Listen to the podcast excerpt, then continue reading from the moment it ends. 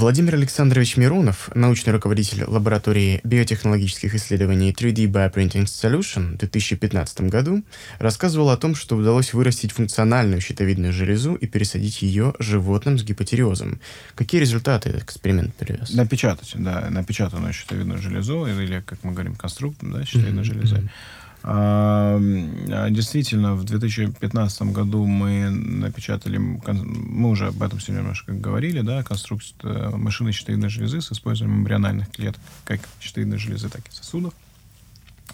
И а, пересадили животным с а, инактивированной путем введения радиоактивного йода, 131 йода, нативной щитовидной железы. То есть, а, чтобы а, понять, насколько конструкт является функциональным, нам нужно было подавить функцию нативного органа. Поэтому мы ввели радиоактивный йод мышам.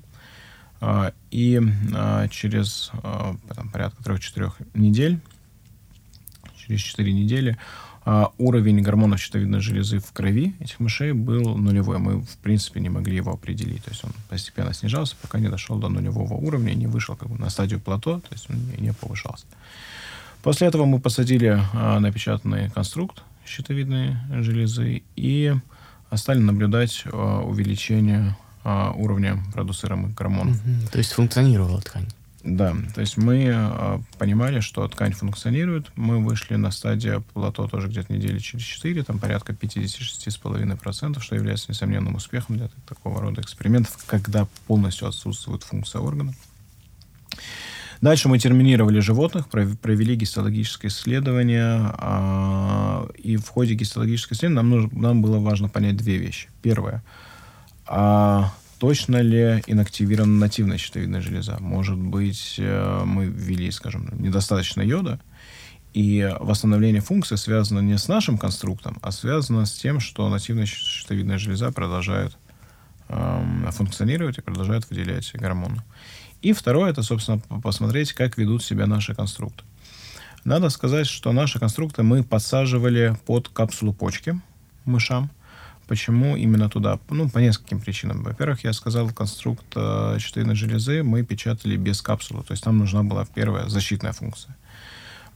Второе, э, под капсулой почки содержится большое количество сосудов, а нам было важно, чтобы сосудистое русло напечатанного конструкта срослось сосудистым руслом организма хозяина.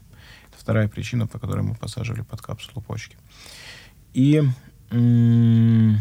собственно, что мы обнаружили? Первое, а у всех мышей, конечно, была полностью ликвидирована щитовидная железа, то есть на месте нативной щитовидной железы не было никакой э, ткани, было просто там куски соединительной ткани, то есть ошметки соединительной ткани. То есть они, в принципе, не могли вырабатывать никаких гормонов. А под капсулой почки все развивалось достаточно неплохо. То есть не было ни воспалительного процесса, не было ни... Ну, мы использовали так называемых линейных мышей, которые на 100% соответствуют друг другу по э, генетическому материалу. Поэтому реакция отражения в нашем случае была ну, достаточно эм, маловероятным. И э, мы наблюдали, что конструкт прижился э, и, собственно, функционирует. И э, это была работа, которая первая в мире показывала proof of principle технологии э, биопечати, потому что до этого э, печатались разного рода заплатки. Кожная заплатка, хрящевая заплатка, заплатка сосудов, но тем не менее это были и заплатки, или как называют в иностранной литературе, пэчи. А в нашем случае мы восстановили функцию на уровне организма. И это был ну, такой достаточно серьезный а, шаг вперед. То есть мы убрали функцию на уровне органа и на уровне, собственно, организма ее восстановили.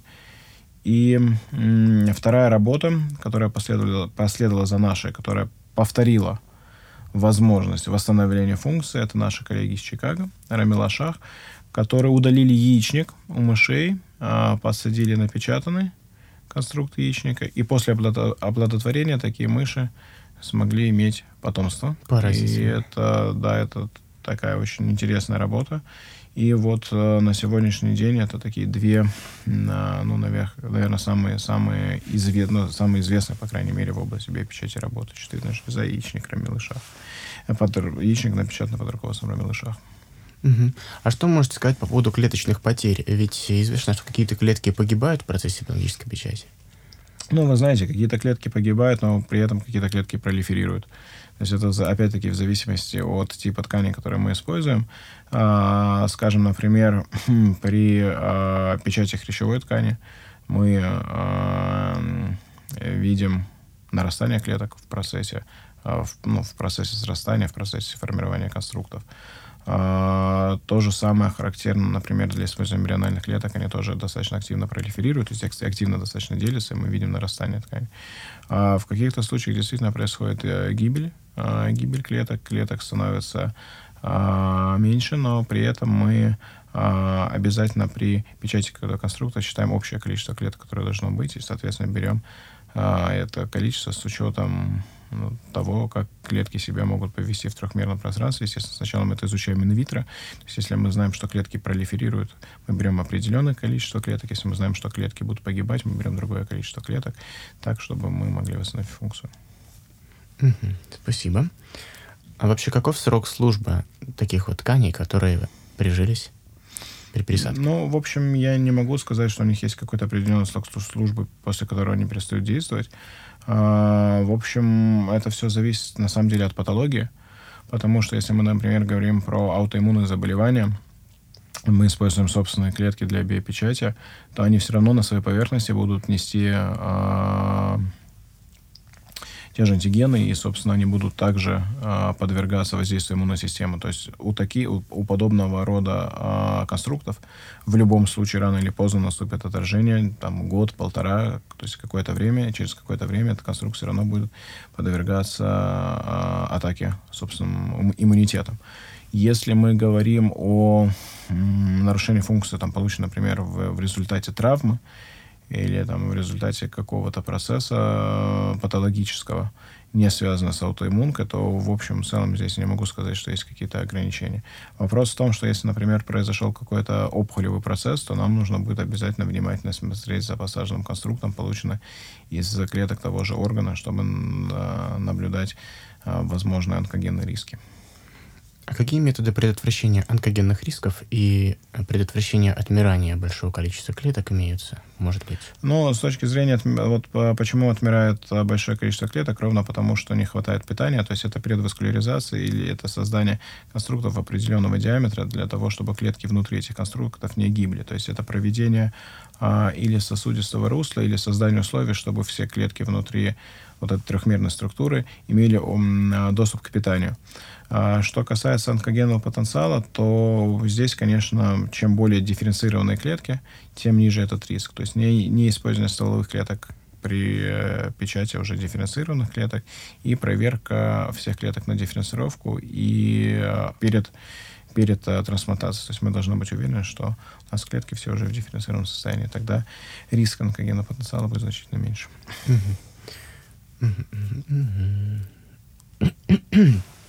Вот мы с вами наконец приступили к космической теме. Угу. И все-таки, почему вы отправляете 3D-принтер, 3D-биопринтер на МКС? Недавно даже э, по России 24, по-моему, было ваше интервью, где показывали как раз про это. Расскажите нашим ну, сейчас подписчикам. еще выйдет тоже целый ряд, целый ряд интервью, посвященных да, очень интересная тема. А, дело в том, что а, когда мы говорим с вами про использование магнитных полей, у нас конструкты, они находятся в левитационном состоянии, то есть они левитируют внутри емкости, в которой они напечатали, напечатаны. Соответственно, приходится а, бороться с условием гравитации, чтобы они оставались в таком левитированном состоянии и могли срастаться друг с другом. Да? Здесь, соответственно, есть три подхода. Первое, как я уже говорил, мы не используем магнитно-наночастицы внутри клеток. Да? То есть это particle-free или label-free э, подход. Мы используем э, специальные э, вещества, так называемые суперпарамагнетики для создания магнитных ловушек. Эти вещества, они входят в состав культуральной или питательной среды. Эти вещества, они используются в клинике, то есть они там FDA approved, мы их можем использовать. Но при этом в высоких концентрациях они все равно токсичны для клеток. Ну, как говорил mm-hmm. Парацельс, что токсично все, все зависит от концентрации. Дозы, да. А здесь мы для того, чтобы бороться с земной гравитацией, должны использовать или очень мощные а, магниты, или высокие концентрации суперпарамагнетиков. А, поскольку у нас Естественно, нет возможности в лаборатории использовать еще мощный магнит. Мы используем большие концентрации суперпарамагнетиков. Через какое-то время они становятся токсичными для клеток. То есть мы можем э, достаточно непродолжительное время э, печатать не очень большие в размере конструкты. Okay. Второй подход — это снижение концентрации суперпарамагнетиков. Тогда нам нужны мощные магниты. Нам голландское правительство выделило деньги на проведение подобного рода экспериментов, и наши ребята в Э, Голландии, в Нимигене напечатали, э, напечатали конструкты, в том числе там, из хрящевой ткани, э, с использованием так называемых супермагнитов или битровских магнитов. В нашем эксперименте они использовали порядка 19 Тесла. Это гигантские магниты. Час работы на таком магните стоит порядка 8 тысяч евро. Вот нам выделили 40 часов работы. А, и я надеюсь, что эти эксперименты продолжатся, и мы действительно смогли собрать конструктор вот в таком достаточно мощном магнитном поле при очень низком содержании а, суперпарамагнетиков. И третий подход — это когда нам не нужны мощные магниты и не нужны суперпарамагнетики. Это условия естественной микрогравитации, которые существуют в космосе. Поэтому, собственно, мы отправляем космический биопринтер в рамках этого большого эксперимента по эм, изучению влияния и настройки разных факторов. А, более того, наш биопринтер будет имплементирован в состав научной аппаратуры российского сегмента МКС. Это значит, что другие лаборатории, другие компании смогут использовать этот принтер для проведения а, испытаний как нормальных тканей, так и патологических. А, и, в общем, для создания трехмерных конструктов. Более того, есть Э, интерес у компаний, которые занимаются работают в области пищевой промышленности, которые создают так называемое искусственное мясо. Э, и это, на мой взгляд, тоже достаточно интересный проект, который мы, э, я надеюсь, проведем такой эксперимент. Это по э, созданию э, мясной продукции на, на, МКС. Ну, идея заключается в том, что Действительно, килограмм отправляемого груза это достаточно такая дорогостоящая история. Если мы можем отправить несколько ампул с использованием рециркуляции воды получить большое количество клеточного материала, то нам удастся здесь достичь экономического эффекта. И достаточно э, уже там порядка 25-30 стартапов в мире, которые занимаются разным, абсолютно разным мясом, э, созданием лаборатории, там от мяса тунца заканчивая там мясом а, каких-то а, редких птиц в том числе, а, и, в общем, у которых есть эм, предметный интерес проведения космических экспериментов, ну, ровно по обозначенным причинам. И, собственно, в условиях микрогравитации мы можем печатать не только, не только клеточным материалом, мы сейчас проводим ряд исследований по печати с использованием бактерий. А, в основном сейчас а, это патогенные бактерии. Мы смотрим, как они формируют биопленку. Мы смотрим, как они формируют колонии. Более того, ряд бактерий становятся более антибиотикорезистентными ввиду вот создания таких трехмерных структур. И это вполне, э, вполне, вполне э, приводит к предположениям, что мы можем получить в дальних миссиях, мы можем получить новые болезни, которых мы сейчас не очень э, имеем представления. Это, собственно, как была открыта цинга Uh-huh. А, во время дальних плаваний, так и во, во время дальних а, путешествий в космосе мы сто процентов откроем какие-то новые болезни, какие-то новые заболевания, связанные вот именно с а, окружением а, в, в космосе и с а, там, определенными факторами.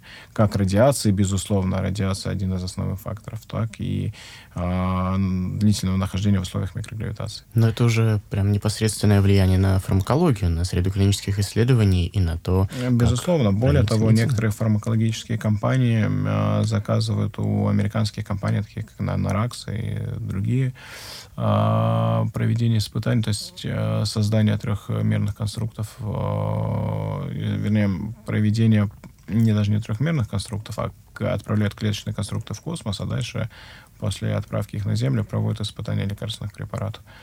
А, и, в общем, надо сказать, что а, трехмерная биопечать активно используется. То есть это уже не просто там какой-то R&D или научное исследование, она активно используется в фарминдустрии, и мы видим, как большие крупные фармкомпании подписывают, э, подписывают договора с э, компаниями в области трехмерной биопечати. А, и по созданию ткани э, печеночной и почечной для проведения токсикологических исследований, так и для ну, там, как конкретные, э, конкретные ткани, скажем, э, напечатанный конструкт кожи, тоже для проведения разных mm-hmm. исследований. Это, кажется, называется технология Organ on a Chip. Не обязательно, не обязательно. То есть Organ on a Chip — это технология, когда вы на чиповую микрофлюидную систему Э, наносите э, какой-нибудь трехмерный конструкт, э, например, конструкт печени, проводите испытания на этом конструкте, но даже есть вот система, которая называется не просто Morgan чип, называется Body чип, когда вы делаете нескольких таких конструктов, ну, например, там, я не знаю, конструкт маленький такой э, конструкт кишечника, маленький конструкт печени, маленький конструкт почки, объединяете mm-hmm. их э, там между собой такой микрофлюидной системой и э, капаете лекарственное вещество, например, в э, конструкт печени, смотрите, как оно проникает потом дальше в конструкты другие и в каких концентрациях, э, каким образом происходит его метаболизм и так далее, но при этом э, как по мне, это все равно достаточно условная система, потому что организм — это система сложная, и проследить этот путь на уровне организма и на уровне микрофлюидного ЧП — это там абсолютно разные вещи. А, что касается трехмерных конструктов, не обязательно микрофлюидных системах, то в основном фармакология не используется в четырех разных направлениях. Первое направление — это, собственно, а, создание тканей а, или органоконструктов для а, проведения испытаний по токсикологии. Чаще всего это печеночные почечные конструкты, ну или как, как конструкт кожи. Причем используют не только фармкомпании, но, например, косметологические компании. С 2012 года в Европе запрещено работать на животных для mm-hmm. ис, исследования косметологических препаратов. Поэтому, собственно, такие компании, например, как L'Oreal, они за, заключают а, контракты с компаниями, работающими в области биопечати для проведения именно испытаний э, косметических препаратов. То первое направление — это токсикология да, на нормальных тканях. Второе направление — это а, создание патологических тканей, то есть создание патологических процессов. А, конечно, 80% а, это связано с опухолевыми тканями и проведение испытаний противоопухолевых препаратов именно не просто на опухолевых клетках, а именно, на опухолевых а, органах конструктов. Третье направление это, скажем, имплементация первого и второго, то есть впечатывается нормальная ткань кожи, например, и в нее впечатывается ткань, а, и в нее впечатывается конструкт меланома. То есть важно еще микроокружение, и уже проводится испытание не просто на, на трехмерной меланоме, а уже на меланоме, которая имеет инвазивный рост, инвазивный рост в напечатанные кожные конструкты. И четвертое направление — это, собственно, а, печать разного рода барьеров, таких как э, гематоэнцефалический барьер или таких как плацентарный барьер, чтобы изучать проникновение лекарственных э, препаратов через эти барьеры и, собственно, смотреть, если там какие-то патологические воздействия. Вот, э, в общем, это четыре основных направления, и э, здесь есть э, достаточно э, серьезная перспектива связана с тем, что вообще клетки в 2D и в 3D, одни и те же клетки, ведут себя принципиально по-разному. Органы у нас вообще трехмерные структуры. И данные в 3D для фармакологов более релевантны, чем 2D. Но здесь я бы сделал отступление, что э, такие 3D-структуры — это не замена животным все-таки, да, потому что, как мы говорили, функция на уровне организма — это такая вещь достаточно сложная. Это скорее замена монослоя, то есть э, замена исследований на 2D и переход, постепенный переход от 2D на 3, на 3D. То есть это просто уточнение возможностей диагностики, ну, а, есть понимаете, сейчас. это уточнение его уже можно посчитать в деньгах, и там вывод препарата на сегодняшний день там на рынке там стоит порядка двух миллиардов долларов. И, в общем, ошибка на каждом а, последующем шаге, она становится ну, значительно дороже. А, поэтому, когда большое количество препаратов проходит первую стадию, стадию 2D, а потом а, отваливается на второй или третьей стадии клинических испытаний, в общем, это очень дорого для, для фармкомпании, это и потери времени и достаточно серьезных денег. Поэтому, если мы можем дать более релевантные данные на первых стадиях, мы, собственно, упростим процесс на последующих. Поэтому в плане диагностики 3D лучше, чем 2D. Да, абсолютно точно. Что ж, вы сказали по поводу запрета испытаний на животных. А да. что вы можете сказать еще по поводу других запретов и трудностей, которые касаются клинических исследований? в области 3D-биопечати? Ну, на самом деле, все, что касается клинических испытаний, это очень такие, знаете, страновые вещи. Вот. Это все зависит от стран, а, скажем, в странах, например, Южной Кореи, Австралии достаточно лояльное законодательство с точки зрения проведения клинических испытаний, с точки зрения, там, например, в Соединенных Штатах это очень все зарегулирование, достаточно сложная процедура. Но, например, я хочу сказать, что Южная Корея за последние там, 10 лет сделала достаточно серьезный рывок в области клеточных технологий регенеративной медицины, ровно потому, что было принято достаточно лояльное законодательство в области клинических применений. А, клинических испытаний и а, большое количество компаний и большое количество научных разработок потекло, собственно, в Южную Корею. Они сделали гигантский скачок за последние, за последние 10 лет.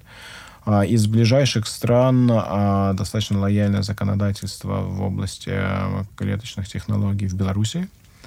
И связано это с проведением большого количества испытаний как раз-таки на клетках щитовидной железы в связи с тем, как, ну, как вы знаете, после Чернобыля до сих пор это такая достаточно серьезная проблема в Братской Республике, и поэтому, а, собственно, эту проблему пытаются решить тоже, в том числе с использованием клеточных технологий.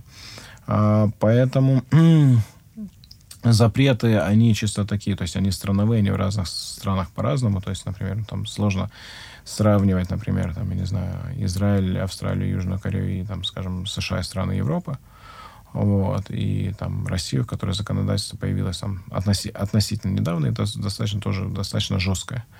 Вот. Но при этом, а, конечно, мы даже там при лояльном законодательстве, да, а, мы должны всегда руководствоваться первым принципом «не навреди», и с точки зрения пересадки конструктов мы должны быть уверены на 100%, что мы не приносим вред пациенту.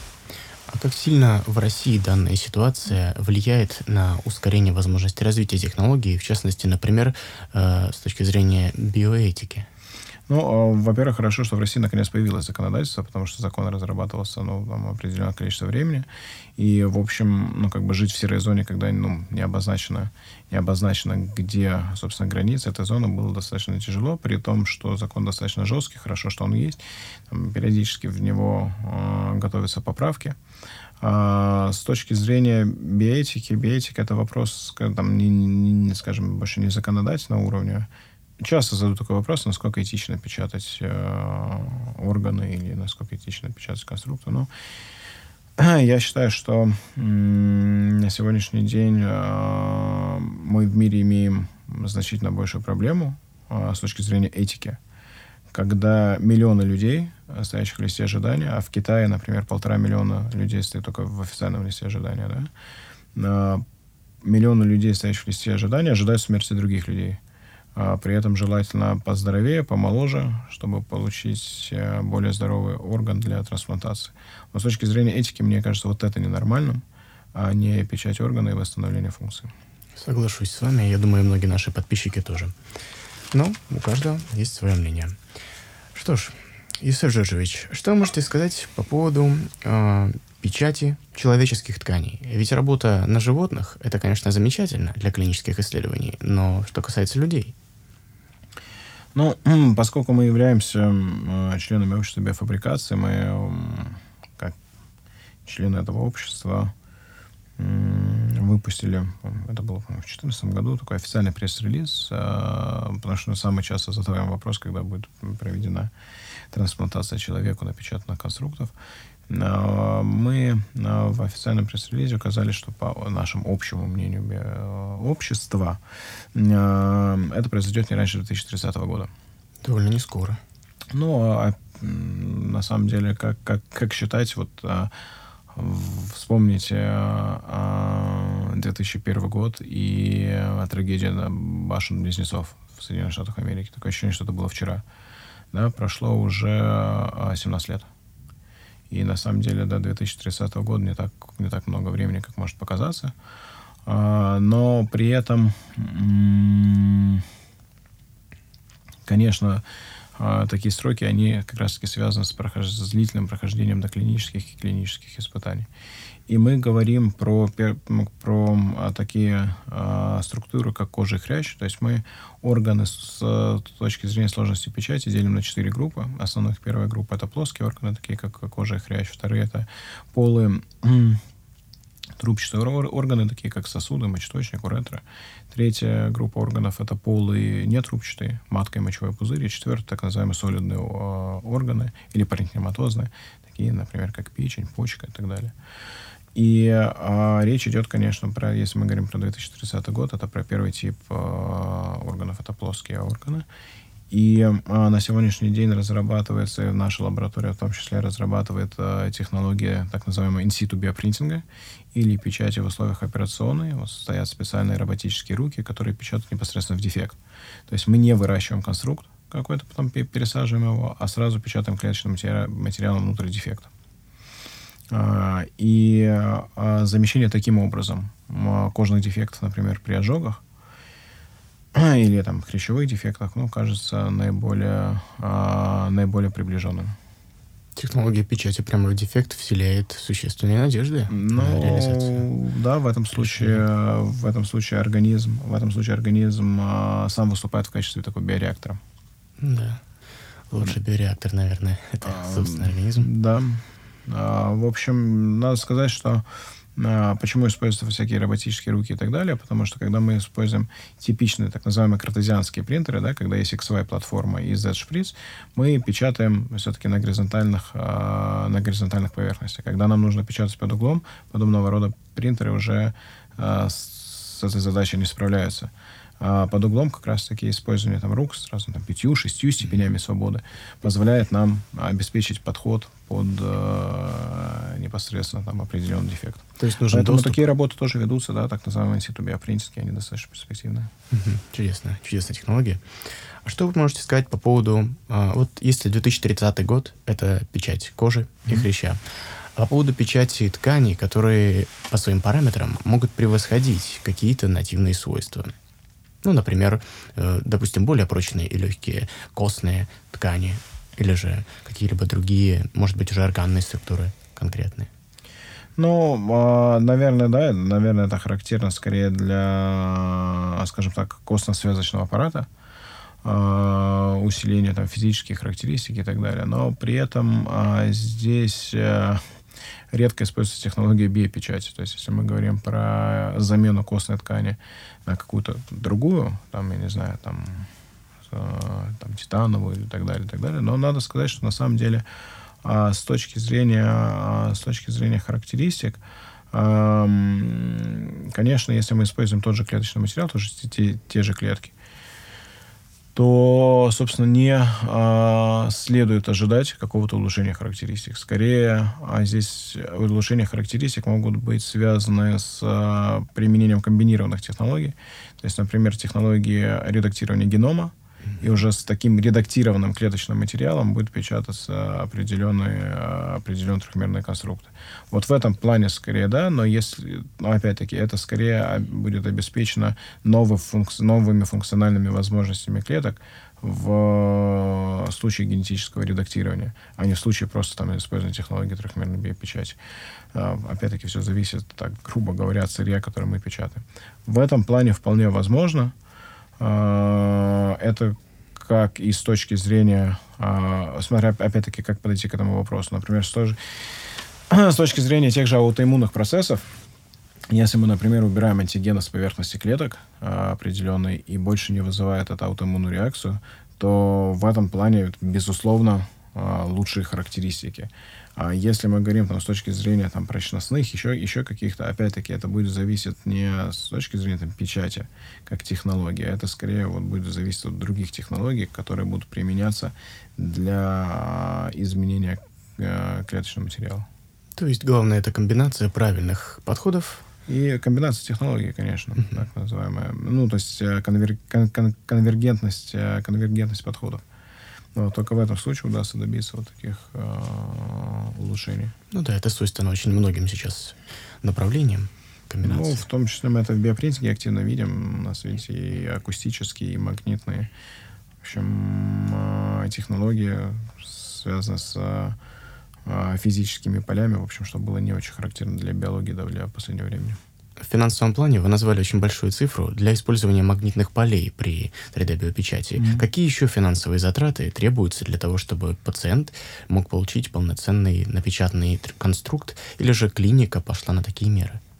Ну, смотрите, если говорить о вообще технологии, вообще о технологиях в регенеративной медицине, то это на сегодняшний день пока понятно, что это достаточно дорогостоящие вещи. А, на сегодняшний день а, самыми дорогостоящими вещами является даже не, скажем, печать, а, напеч... ну, то есть не печать конструктов, да, а получение необходимого количества клеточного материала. А, например, японские коллеги посчитали, что для а, восстановления функции печени, но если говорить о 100% потере клеток печени, что бывает, понятно, крайне редко, а, нужно порядка 20 миллионов долларов только на то, чтобы получить необходимое количество клеток печени.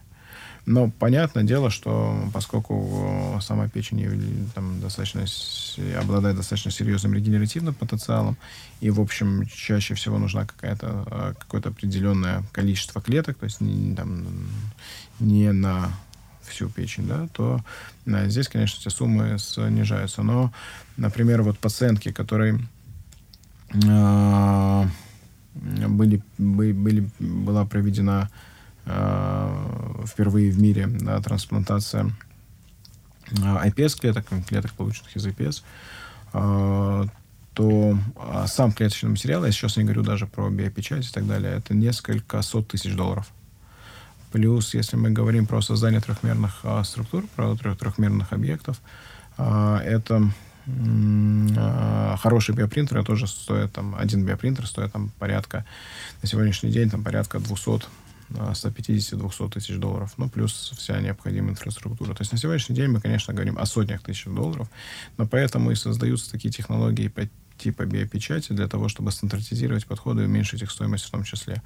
То есть нам первое нужна стандартизация подходов а, и масштабирование этих подходов для получения необходимого клет... Э, количества клеточного материала. И второе, собственно, для создания трехмерных э, объектов. Мы с вами говорили про мясо. Uh-huh. И а, здесь, например, мы видим вот такая, она достаточно, достаточно м- наглядная динамика. А, потому что а, первая котлета, напечатанная в лаборатории Великобритании, значит, и расходы на нее стоили порядка 300 тысяч фунтов стерлингов. Вторые, которые повторили такие работы, были, была американская лаборатория, которая, у которой тоже стоило порядка 100 тысяч долларов. На сегодняшний день э, эта цифра составляет порядка 10 тысяч евро. То есть мы там за 6-7 лет видим снижение стоимости практически в 40 раз. И это действительно существенно.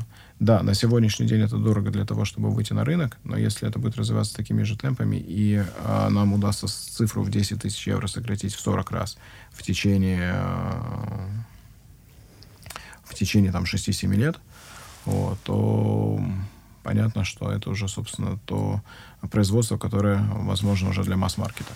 Вот. А то же самое касается и регенеративной медицины. Собственно, здесь технологии достаточно серьезно развиваются, но опять-таки э, понятно, что в, там, с точки зрения мяса, понятно, это там, клетки мышечной ткани, всего несколько типов клеток, которые нужно нарастить. С точки зрения регенеративной медицины все достаточно сложнее. Но, тем не менее, такой наглядный процесс, который показывает, как достаточно серьезно дешевеют технологии, как только больше игроков появляется внутри этой отрасли. Ну, конечно, безусловно. Котлета за 10 тысяч евро – это дороговато сейчас, но все же удешевляется. И, конечно же, все технологии, которые сейчас тоже будут дешевле. Мы вспомним 3D-принтеры еще там 5-6 лет назад, сколько да. стоили они сколько стоили тогда и сколько они стоят сейчас. Конечно. Даже с учетом того, а, что принтеры, которые печатают металлом до сих пор, да, ну, такая достаточно дорогостоящая вещь. Но вот металлические принтеры несколько лет назад они стоили еще миллионы долларов. В сегодняшний день они стоят уже сотни тысяч. Вот, то есть они подешевели на порядок. И там мы ожидаем там, в течение а, пяти лет, что они подешевеют еще на порядок. И, собственно, это происходит со всеми технологиями, которые э, ну, проходят определенные стадии своего развития. А какие технологии уже может получить пациент при использовании трехмерной биопечати? А, ну, на сегодняшний день, если мы говорим про трансплантацию, то никаких пока не придут до клинические и клинические испытания. А с точки зрения а, самого пациента, то а, сейчас есть а, попытки следующие. Значит, а, есть э, такая работа, э, планомерная работа ведется в Голландии по э, созданию базы данных трехмерных конструктов колоректального рака. То есть там порядка 21 типа колоректального рака пациентов собрано, создаются из них трехмерные конструкты и замораживаются. И дальше при нахождении определенного типа колоректального рака у пациента будет подбираться терапия э, уже непосредственно под его э, тип опухоли но ну, поскольку есть уже определенная база данных, на которой ведется исследование, как, какие группы препаратов э, наиболее э, эффективны, то, собственно, это такая персонализированная диагностика, персонализированные методы диагностики, которые могут получать пациенты, э, имея определенные виды патологии. Безусловно, эта персонифицированная диагностика является результатом комбинированных усилий различных направлений. Хотелось бы поговорить еще немножечко про вашу компанию 3D Bioprinting Solution. Почему именно Россия? Ну, а, ну, во-первых, мы все здесь находимся, в России, и, собственно, нам удалось ну, говорить Владимиру Александровичу вернуться в Россию. А, здесь, а, на мой взгляд, отличный сплав полученных знаний, то есть образования, и среднего образования, высшего образования, и мотивации мотивации людей к тому, чтобы сделать что-то э, целую отрасль лучше. У нас проходит, э, приходит, к нам приходит достаточно большое количество заявок от молодых людей, которые хотели бы пройти на стажировку или поработать в компании. И, в общем, это молодые люди с горящими глазами. Самое главное, они с определенным уже набором компетенций, достаточно неплохих и с точки зрения там, теоретической подготовки, и с точки зрения там, определенных навыков. То есть и старшие научные сотрудники, наши студенты, это, в общем, замечательные ребята, которые а, ну, которые, для которых биопринтинг является даже, наверное, не работой, а частью, частью жизни. А, здесь есть, конечно, определенные сложности с доставкой, с доставкой расходных материалов, с доставкой клеточного материала. То есть, если какой-нибудь расходник мы, скажем, в Америке или Европе могли бы получить там, ну, там, overnight, вот, ну или там в течение недели, а, то здесь нам приходится ждать иногда по несколько месяцев. И это, конечно, вот это единственное, наверное, что достаточно серьезно демотивирует, это ожидание расходов, потому что на складах ничего не хранится. Вот, и а, с, во-первых, увеличивается стоимость доставки, а, ну, потому что нам нужно растаможить необходимую реагентику. А, это если касается реагентов. Если касается клеточных линий, особенно клеточных линий человека, то это большое количество необходимой э, документации, которую надо подготовить. Это м, вообще сложность логистики достаточно серьезная. И это время, время, которое, там, скажем, наши, наши коллеги западные, они не тратят э, на ожидание доставки материалов, а мы тратим достаточно серьезное время на это. Но это те реалии, которые есть, э, и с которыми пока нам никак не, не, не удается побороться. Но, в общем и целом, мы компенсируем теми замечательными ребятами, которые у нас работают. Угу. Расскажите еще поподробнее про своих коллег. Вот вы рассказали про Голландию. Ну, у нас на самом деле, я думаю, что даже это, наверное, наша основная Основной успех — это не создание биопринтера, не, там, не отправка в космос и там, даже не печать щитовидной железы. Основной наш успех связан с тем, что мы а, построили ну, достаточно серьезную сеть э, коллаборативную с разными научно-исследовательскими институтами, ну, компаниями, коммерческими компаниями в том числе. А, и вот я рассказывал про проект по щитовидной железе, да, а, при этом в проекте, естественно, мы играли центральную роль, но мы привлекли две бельгийских лаборатории – американскую лабораторию, лабораторию из Греции, которая каждая из них проводила часть э, работ. Например, там американцы проводили по мат-моделированию, там бельгийцы по окраске препаратов и так далее. То есть у каждого был свой кусок, кусочек работы. А, там, если посмотреть наши там, последние статьи, они выходят вместе там, с коллегами из Стэнфордского университета. А, и, в общем, мы работаем со, с разными странами, европейскими, американскими, азиатскими и так далее. Ну и в том числе российскими лабораториями, как я уже сказал, акустические акустичес, вот за акустическую часть э, в этой стране там нам достаточно серьезно помогают коллеги физфака МГУ. Вот, и мы сотрудничаем как с российскими университетами, так и зарубежными. Но география очень, география очень широкая. Это и Китай, это и Индия, это и Соединенные Штаты Америки, это и страны Европы. И на самом деле это вот зависит, конечно, зависит от а, проекта. Ну, например, а, про инситу биопринтинг я сказал несколько слов. Мы делаем это с японской компанией Fanuc, положим, да, используя их а, роботические руки. Работая над проектами по клещевой ткани, ну, конечно, мы бы не могли работать там без наших коллег из uh, Центрального института травматологии и ортопедии. Ну, в общем, это, конечно, все зависит от, от uh, конкретного проекта. И где-то эти проекты, которые мы делаем чисто в России, а есть проекты, которые мы делаем вот uh, с нашими зарубежными коллегами. И бывает так, что над, над проектом там, трудится 5-6 лабораторий из разных стран мира. Как коллаборация. Да, да, абсолютно верно. Мы подавали, мы даже входили там в, в широкие э, писали совместно, совместную заявку на грант под один из проектов, который в прошлом году не получил поддержку, может быть, получит в этом или в следующем. А там участвовало 40 университетов над э, одной работой, над одним проектом, 40 университетов. Ну, мы входили вот в э, в этот список, достойный из 40 э, европейских, э, европейских игроков. Поэтому а что это был за проект? Это так называемый проект Hope, э, который звучит как «Надежда», аббревиатура его Human Organ Printing Era, который подразумевал под собой создание именно вот таких клинических клинического применения, создание инфраструктуры под клиническое применение технологий биопринтинга котором э, участвовали наши европейские коллеги. Э, и мы, и общая сумма подачи гранта была миллиард евро.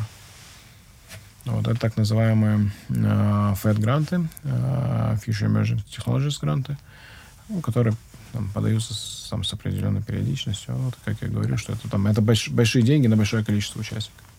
А какие новые проекты, может быть, планируете? Ну вот э, мы ведем активно проект по инситу, э, институту биопечати, как я сказал, и мне бы хотелось, конечно, чтобы к концу года, может быть, в начале следующего года мы провели уже первые испытания на животных. А мы только начали работы и будем их активно продолжать по акустическому магнитному биполю и созданию нового типа биопринтеров. А, это все, что касается а, части железа. То, что касается части а, биологической, то это работа с замещением кожных дефектов с использованием института биопринтинга. И также нам бы хотелось очень поработать с клетками, человеческими клетками щитовидной железы уже. И есть у нас проект по на работе с клетками паращитовидной железы. А, и из проектов, может быть, не озвученных, мы пытаемся а, создать такую платформу технологий именно для восстановления функций эндокринных органов, то есть вне зависимости от типа органа, чтобы он мог выделять а, определенные гормоны, которые он выделяет, и мы хотим создать для этого платформу технологию. Нам удалось а, создать очень а, удачный коллаген для, для печати, адаптировать коллаген для печати. И это один действительно из лучших продуктов в мире, который мы активно сейчас будем выпускать на, на рынок. И, собственно, вот этот коллаген является одной из ключевой э, части технологии, платформ технологии по печати эндокринных органов. Спасибо, очень интересно. А, пожалуй, тоже. Так, за нашими новыми проектами, собственно, можно наблюдать там на нашем сайте или в соцсетях. Подписывайтесь, смотрите. В общем, мы там выкладываем новости индустрии, в общем, и э, наши успехи в частности. Ну, вот, то есть мы, конечно, э, одной из э, своих важных целей видим цель образовательно, поэтому мы показываем а, те успехи, которые делают наши коллеги за рубежом, чтобы, собственно, было а, понимание того, как а, развивается технология биопечати. Наши подписчики наверняка заинтересовались темой, которую мы обсуждаем, и многие из них захотели заниматься данным вопросом. Но наверняка среди них есть те, кто уже давно хотят этим заниматься. Что вы можете посоветовать тем, кто только начал интересоваться подобным? А, ну, дело в том, что там часто мне задают вопросы, что, какие предметы нужно учить, вот, чтобы заниматься биопечатью. На самом деле, это всегда очень такой важный, э, важный вопрос для студентов, что нужно учить. На самом деле для студентов в глубине души другой важный вопрос, что нужно, чего можно не учить.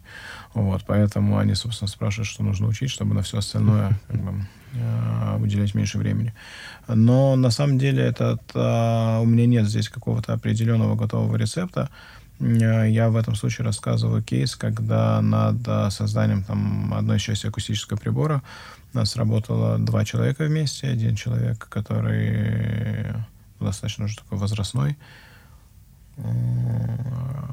он занимался акустической частью этого эксперимента, а второй достаточно молодой парень, который занимался дизайнерской частью а, вот этого прибора, который должен быть построен. И у них, а, в общем, в биопринтинге работали люди, которые один занимается промышленным дизайном, другой занимается а, акустическими решетками, которые напрямую не, не, не связаны с биопринтингом, ни тот, ни другой, но и при этом колоссальная разница в, в возрасте и во взглядах, но невероятное желание сделать что-то что-то прорывное. И а в этом плане я бы хотел пожелать, наверное, вашим подписчикам, чтобы какую стезю бы они для себя не выбрали, а, они были специалистами в той области а, и набирались компетенции в, том, в той области, которую они для, для себя выбрали. И в этом плане, если это молодые подписчики, то чем раньше они начнут практиковаться руками, тем лучше, потому что именно с, когда вы, особенно работа с клеточным материалом, она требует вот именно такой каждодневной, особенно на первых этапах, каждодневной работы именно руками, чтобы понимать, как себе все-таки мы работаем живыми, живыми материями, и надо понимать, надо посмотреть, ощущать, как эти материи себя ведут, какие у них есть свои капризы, какие у них есть свои, наоборот, преимущества. И это все а, хорошо, когда вы об этом читаете научную литературу, и это все совсем выглядит по-другому, когда вы работаете этими руками. Поэтому, если есть такие возможности, чем раньше, тем лучше а, проходить разного рода стажировки и практикумы там, где есть возможность поработать с клеточным, живым клеточным материалом. Вот дизайнеры ведь не могут, наверное, работать живым клеточным материалом. А, дизайнеры и не должны. А, дизайнеры должны, а, собственно, те а, установки, то железо, которое а, мы формируем, сделать максимально а, простым для работы биологов. Mm-hmm. Вот, все-таки в конечном итоге биологи работают с клеточным материалом, но если а, промышленные дизайнеры сделают такую установку, которую просто невозможно пользоваться, они должны понимать, что а, люди без а, специального технического образования должны пользоваться тем, что они делают. И это там принципиально важный момент. Это должны быть достаточно сложные, сложные установки, но эм, так называемые user-friendly. mm вот, для того, чтобы люди без технического образования могли их использовать в каждодневной работе. А, и поэтому а, это, во-первых, а во-вторых, собственно, при работе с а, их установками они понимают, что установки в, в итоге будут работать с биологическим материалом. Вот, поэтому они, собственно, у нас вообще все сотрудники работают в таких коллективах, в микрогруппах, где обязательно есть представитель инженеров и биологов. Неважно, вы промышленный дизайнер, или вы акустик, или вы там, специалист по магнитным волнам и так далее, и так далее, или вы специалист по космосу, вы всегда работаете в микрогруппе, где есть один биолог, есть один инженер. Вот это обязательное условие. Вот, потому что если вы не понимаете биологической цели, задачи, которую вы решаете, вы, собственно, не сможете сделать э, не сможете довести свою часть проекта до конца. То есть, чтобы заниматься 3D-клеточной печатью, нужно э, интересоваться физикой, акустическими волнами, магнитными волнами, инженерией и также, конечно же, быть биологом. Возможности как-то Не обязательно заниматься, не обязательно заниматься все вместе, можно, а, а главное быть а, профессионалом в своей области. То есть главное, то область, во-первых, самое главное заниматься тем, что вам нравится. Заниматься чем-то там через э, сквозь сжатые зубы, это в общем, а, не очень, не очень хорошо, потому что рано или поздно это все равно надоест, и вся негативная энергия, она выплеснется. Я не помню, что это, чье это высказывание, может быть, это высказывание Генри Форда, но я боюсь ошибиться, что я настолько любил свою, а, настолько любил свою работу, что даже что я настолько любил свою профессию, что мне ни, ни один раз в жизни я не приходил на работу. Да, да. Вот, поэтому здесь, в общем, то же самое. И а, здесь, с одной стороны, очень важно, чтобы вам нравилось то, чем вы занимаетесь. На самом деле, а, это вообще очень характерно для, а, для науки в надо быть фанатиком того, чего вы делаете, потому что, ну, во-первых, надо верить, э, надо верить в идею, и надо действительно ей гореть, потому что до, э, то есть сроки от э, э, того, как идея придет в голову до момента ее реализации, они могут быть ну, достаточно серьезными, и вам да, нужно будет пройти большое количество испытаний, экспериментов, чтобы дойти, а может быть и опровергнуть эту идею. Это тоже болезнь, достаточно болезненная история, а вот свою идею просто зарубить. И э, в этом плане, конечно, наука, она подразумевает определенную фанатичность. Вот, фанатичность и преданность делу. И вот это одно из э, главных качеств, которые потребуется любому человеку, чем бы он ни занимался. Там уже неважно, там это акустика, магнит, физика, биология, химия или так далее, в наукоемких э, областях. Э, это э, вера в свои силы, э, фанатичность и приверженность к своим идеям. Вот, собственно, чего бы хотел пожелать вашим подписчикам. Что ж, спасибо вам огромное. Всего хорошего. Спасибо, всего доброго.